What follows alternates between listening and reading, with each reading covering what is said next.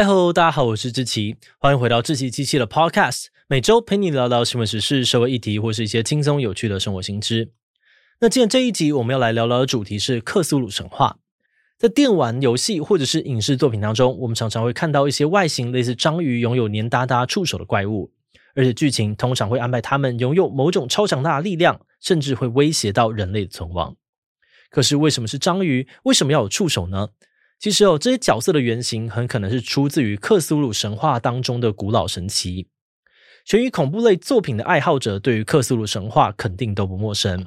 在当代的科幻恐怖类创作当中，克苏鲁神话占有重要的地位，甚至还被当成形容词用。譬如说呢，某某作品超克苏鲁，而且就算是没有听过克苏鲁神话的人哦，多半也都听过或是看过受他影响的作品。从史蒂芬金到伊藤润二等等，当代的恐怖大师们都曾经表示，克苏鲁神话对他们的创作有着重大的影响。此外，包含了红遍全球的《神鬼奇航》《怪奇物语》等等的影视作品当中，还有像是这个《魔兽世界》啊，《血源诅咒》《博德之门三》等等的游戏里面，也都有克苏鲁神话的影子。这个所谓的克苏鲁神话到底是怎么来的？都在讲些什么？为什么会影响到这么多的作品呢？今天就让我们一起来聊聊克苏鲁神话吧。不过，在进入今天的节目之前，先让我们进一段工商服务时间。跟我一样的仔仔都知道，追动漫最大的痛就是找不到最新的正版集数可以看。如果你有这个烦恼，那就绝对不能够错过 BookWalker 电子书平台。BookWalker 拥有全台最多日本正版授权漫画和轻小说，最近热门动画的漫画原作、葬送的芙莉莲、我想成为影之强者等等的作品，也都可以在 BookWalker 上面找到。重点来了，现在 BookWalker 呢有志祺七七团队双十一最强推荐，有我们团队成员私心推坑的经典神作，志祺七七观众活动期间购买这些作品可以有五五折优惠。另外当月结账满九百九十九元还能够再使用一百元优惠券。另外还有双十一活动，全馆漫画、小说等各类书籍至少六五折，最低可以买到五五折，买满三千元再折四百五十元。你以为这样就折够了吗？还没。现在注册 BookWalker 成为新会员，还可以拿到七九折优惠券，满百再送五十元优惠券，完成特定任务登记再送一百点，还等什么呢？赶快到我们的资讯栏点击官网看看更多的资讯吧。好的，那今天的工商服务时间就到这边，我们就开始进入节目的正题吧。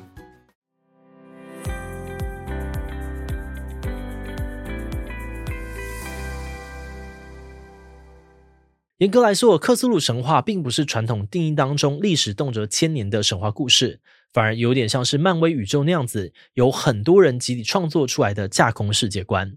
在这个世界里面呢，有一群来自外太空的古老邪神，主宰着宇宙万物，只是多数人并不知道他们的存在。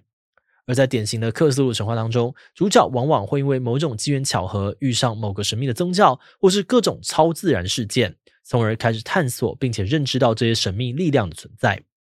但最后他又会因为真相太过恐怖而选择逃避，或是陷入疯狂与不幸。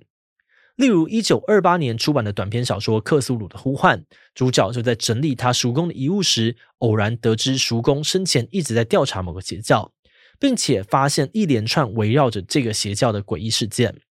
那在好奇心的驱使之下，主角开始调查，拼凑各种蛛丝马迹，最后发现这个邪教所崇拜的对象克苏鲁竟然是真实存在的。他是一个拥有人身章鱼头的外星生物，过去曾经是地球的统治者，现在沉睡在海底。等到众星归位的时候，他就会再度的醒来统治世界。而在得知了克苏鲁的存在之后，主角除了意识到人类拥有的知识是多么的有限，也察觉到不能够再深入研究，否则自己可能会走向绝望跟疯狂。类似像这样子的克苏鲁神话作品呢，故事往往充满了孤独、压抑又绝望的氛围，还有某种无法描述的恐怖。但是这个世界观的核心概念呢，并不是单纯要制造恐怖，而是想要探讨人类的渺小与无知。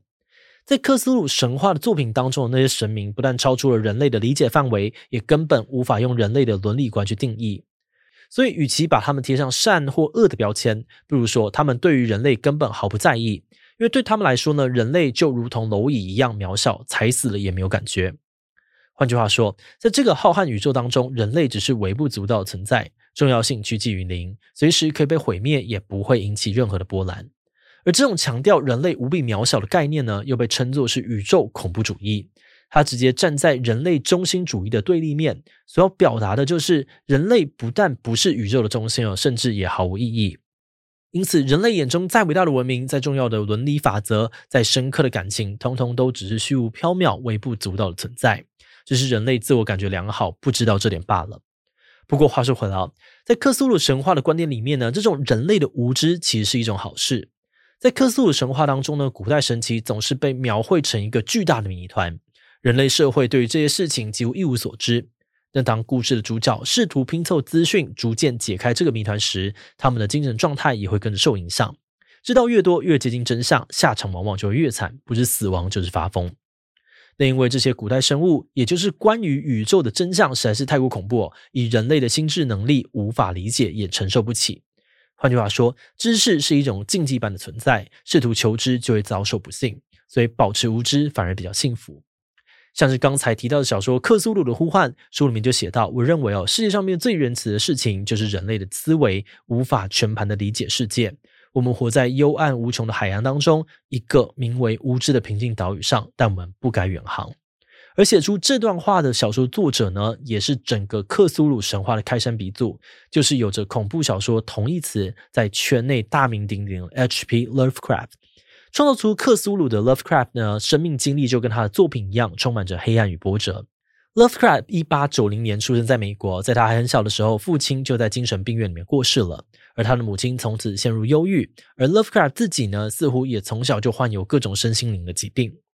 而在父亲过世之后，他和母亲的家人住在一起，外公呢，常常会讲自己编的恐怖故事给他听，让他对于文学，特别是恐怖悬疑类小说产生兴趣。他不仅从小呢就开始读爱伦坡等等恐怖大师的著作，也很快的投入了自己的创作。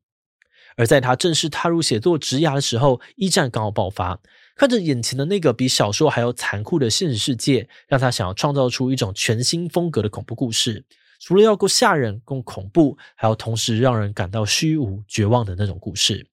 这个风格呢，奠定了整个克苏鲁神话的基调，后来也被称作是洛氏恐怖，影响了无数后辈的作家。但是，就跟很多厉害的大师一样，Lovecraft 在世的时候不怎么受到读者欢迎哦。靠写小说赚到的钱根本不足以为生，一堆书评呢也批评他的文笔不好。此外，他本人跟他的作品里面也有严重的歧视问题，包含了反犹啊、厌女情节等等。有人猜测，这可能呢跟他失败的婚姻有关，因为他的前妻就是一名犹太人。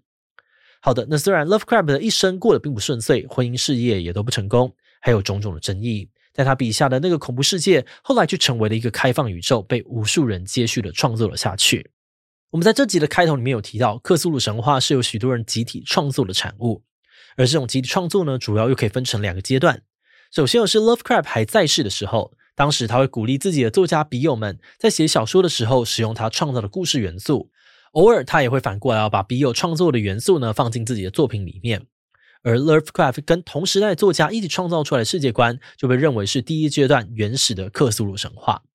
那至于第二阶段呢，则在 Lovecraft 过世之后，他的笔友兼门徒德雷斯把这些世界观设定都分类整理出来，并且自己延伸扩充，其中包含了克苏鲁神话这个单词，也是德雷斯创的。那虽然有很多人认为哦，德雷斯自行扩充的部分不符合原始神话的精神，但多半呢还是认同他对于克苏鲁神话的发展有着重要的贡献。因为除了整理扩充世界观设定之外，他还将 Lovecraft 散落在各个刊物的作品整理成册，更创立出版社来发行这些作品，让克苏鲁神话能够被更多人接触到，并持续影响、启发无数的创作者。而这些创作者呢，也会反过来用自己的故事丰富这个宇宙，把原本默默无名的 Lovecraft 和他开创的世界带入了大众的视野。在文学领域呢，有非常多知名作家都坦言受到 Lovecraft 的影响。当代最有名的恐怖小说家之一史蒂芬金甚至说过，所有在 Lovecraft 之后写出来的恐怖小说，多少都有受到他的影响。就像史蒂芬金自己也创作过一些很克苏鲁式的小说，比如像是《迷雾惊魂》里面，不仅有宗教狂热、异世界触手怪物等等设定，整篇故事的调性也充满了绝望感。而透过这些文学作品和《战栗黑洞》这类明显借鉴克苏鲁神话的影视剧，克苏鲁神话也逐渐的吸引了更广大的观众群。不过，真正让克苏鲁打入主流市场，还有一个不可或缺的关键，那就是游戏。以 Lovecraft 同名小说命名的桌游《克苏鲁的呼唤》，从一九八一年推出第一版以来就大受欢迎，至今已经发行了七个版本。这款游戏直接以克苏鲁神话为背景，让玩家进行角色扮演，经历那些疯狂而黑暗的探秘旅程。而游戏创作团队所分类整理出来的克苏鲁神话体系，据说也成为了现在流传最广的版本。另外呢，他们也把洛氏恐怖特色应用到了游戏设定当中。比如，为了呈现角色走向疯狂的状况哦，他们就把精神状态给量化，让玩家在遭遇到恐怖事件之后会丧失一些理智值，也就是现在电玩当中也很常见的散值。那随着克苏鲁神话越来越红，这个宇宙也开始往更多的不同方向混搭扩展，或者说它已经变成了一种创作元素，从叙事特色、故事场景到角色外表等等，都会被拿去应用到各式各样的作品之中。直到现在呢，许多的电玩游戏跟影视作品当中，也都能够看到克苏鲁元素的身影。有些作品也会保留原始神话当中洛氏恐怖的特色。像是今年推出的单人冒险游戏《鱼帆暗涌》，表面上面看起来是一款钓鱼游戏哦，但剧情呢和游戏机制却都非常的克苏鲁。在这款游戏里面呢，玩家会扮演一名渔夫，在阴错阳差下呢，去到一个神秘的群岛，挖掘藏在深海下面的秘密。而在游玩过程当中呢，海中的未知力量也会影响玩家的心智，也就是散值。官方简介更暗示到，玩家最终会明白为什么有些事情还是忘掉为妙。不过，在另外一方面呢，有很多的创作只是单纯致敬或参考了克苏鲁的部分元素，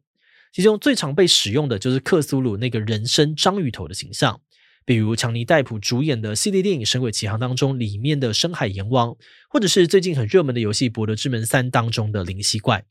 那当然，这两个角色呢，多少还是保留了外貌恐怖的成分，但有些作品呢，则是彻彻底底脱离原著，把那些古老神奇改得一点都不恐怖，甚至还很萌。比如日本的轻小说，后来也有拍成动画的《袭来美少女邪神》，就把克苏鲁神话当中热衷于让人类陷入恐怖与绝望，把玩弄人类当消遣的奈亚拉托提普改成了淘气傲娇的这个萌妹子，当做是女主角，上演了一段爱情喜剧。